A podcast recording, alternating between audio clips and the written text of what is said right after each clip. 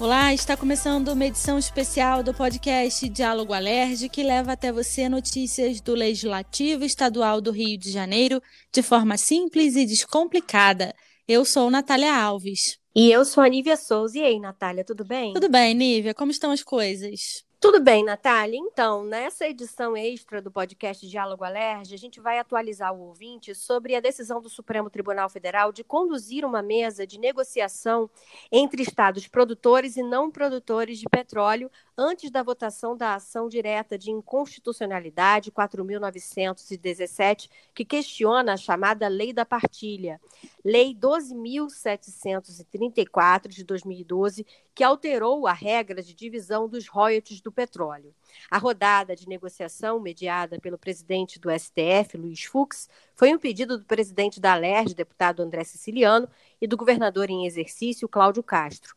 Como já falamos aqui, o julgamento está marcado para o dia 3 de dezembro deste ano, né, Natália? É isso mesmo, Nívia. E nessa terça-feira, o presidente da LERJ, deputado André Siciliano, e o governador em exercício, Cláudio Castro, estiveram em Brasília para buscar um entendimento com o presidente do STF, Luiz Fux. E a mobilização continua. O foco agora é buscar a alteração da lei que prejudique menos o Rio de Janeiro. O presidente André Siciliano saiu otimista da reunião em Brasília. Nívia, vamos ouvir. Nós pedimos a ele que fosse retomada uma mesa de negociação iniciada pelo presidente Toffoli, aonde reúne os, os, estados para que a gente possa ter nessa conciliação um resultado, uma saída para todos os estados, inclusive o Rio de Janeiro. Pedimos mais, pedimos que ele fosse o mediador, ele conduzisse essa mediação que ele já tem a experiência aqui no STF de fazê-lo e a receptividade foi excepcional. Agora ele ficou de entrar em contato com a relatora para tratar dessa retomada da conciliação. Lívia, como já contamos aqui no Diálogo Alerge, na última vez que a ADI foi retirada da pauta de votação no Supremo, a ministra Carmen Lúcia, relatora da ADI, tinha aberto uma mesa de negociação com os procuradores gerais de três estados produtores entre eles o Rio de Janeiro, e três estados não produtores. O prazo final para a manifestação dos seis estados era o mês de abril desse ano, mas a pandemia do coronavírus dificultou o processo. A Procuradoria-Geral do Estado do Rio se manifestou em juízo, defendendo que a data da entrada em vigor da lei da partilha seja a que o STF homologue o acordo entre os estados preservando todos os contratos em vigor, Nívia. É, Natália, como a gente já explicou aqui também, o Rio de Janeiro é responsável pela produção de 80% de todo o petróleo do país. E com a mudança nas regras de distribuição de royalties e participações especiais, os municípios podem perder 80% da arrecadação e o Estado 40%. Nos próximos cinco anos, o Rio perderia 57 bilhões de reais, sem esquecer que os royalties são compensações ambientais, Natália. Importante lembrar também que, além da mobilização política em defesa do Rio, a Assembleia Legislativa seguiu atuando para ajudar o Estado a superar a possível queda de arrecadação com a mudança das regras de divisão dos royalties. A LERJ entrou com uma ação direta de inconstitucionalidade no STF, a ADI 6250, que questiona a alteração introduzida pela Emenda Constitucional 33 de 2001, que permite que a cobrança do imposto deve ser feita nos estados compradores e não onde o óleo é extraído.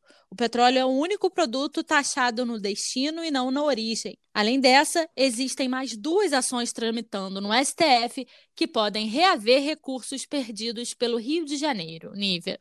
E além das ações judiciais, a Alerj aprovou em junho deste ano a Lei 8890-20, que determina a adoção de uma série de incentivos e benefícios fiscais para o setor de petróleo e gás natural do Estado do Rio, um dos benefícios é a fixação de uma alíquota de ICMS de 3% nas operações de importação e de aquisição interna de mercadorias por empresas do setor no Rio.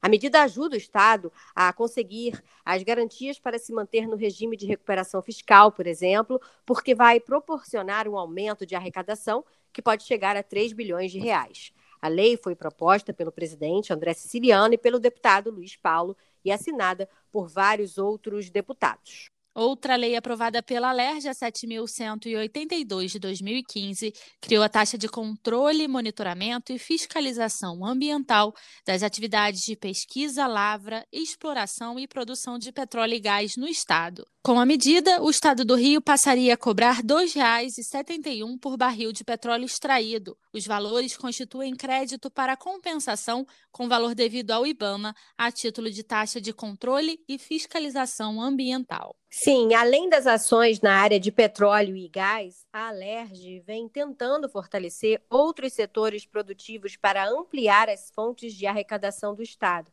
O presidente da Alerj, deputado André Siciliano, também conduziu a aprovação da Lei 9025-20, que permitiu novas regras tributárias para o setor atacadista.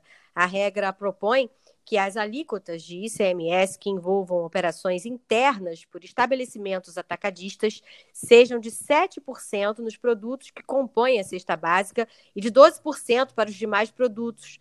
A nova norma vai garantir competitividade ao Rio e evitar que as empresas migrem para outros estados. Isso é muito importante, né, Natália? É mesmo, Nívia. E a Casa também aprovou a Lei 9024 de 2020.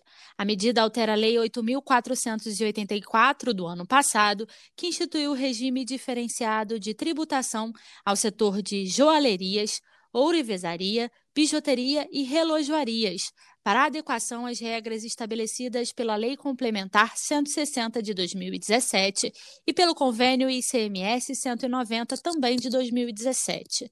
O objetivo é que a norma não desrespeite as regras impostas pelo regime de recuperação fiscal e que todos os setores tenham segurança jurídica para aderir a esses incentivos fiscais, Nívia. Então, outro setor beneficiado por lei aprovada pela Casa foi o da energia solar fotovoltaica a Lei 8.922-2020, do deputado André Siciliano, concede isenção de ICMS aos contribuintes que tiverem pequenos geradores desse tipo de energia. É isso mesmo, Nívia. Nós vamos ficando por aqui e a gente continua acompanhando tudo sempre e volta aqui para contar para você. Até a próxima semana. Eu sou Natália Alves. E eu, Nívia Souza, me despeço de você. Peço que continue se cuidando é, usando máscara, álcool em gel e até o próximo Diálogo Alerge. Até lá!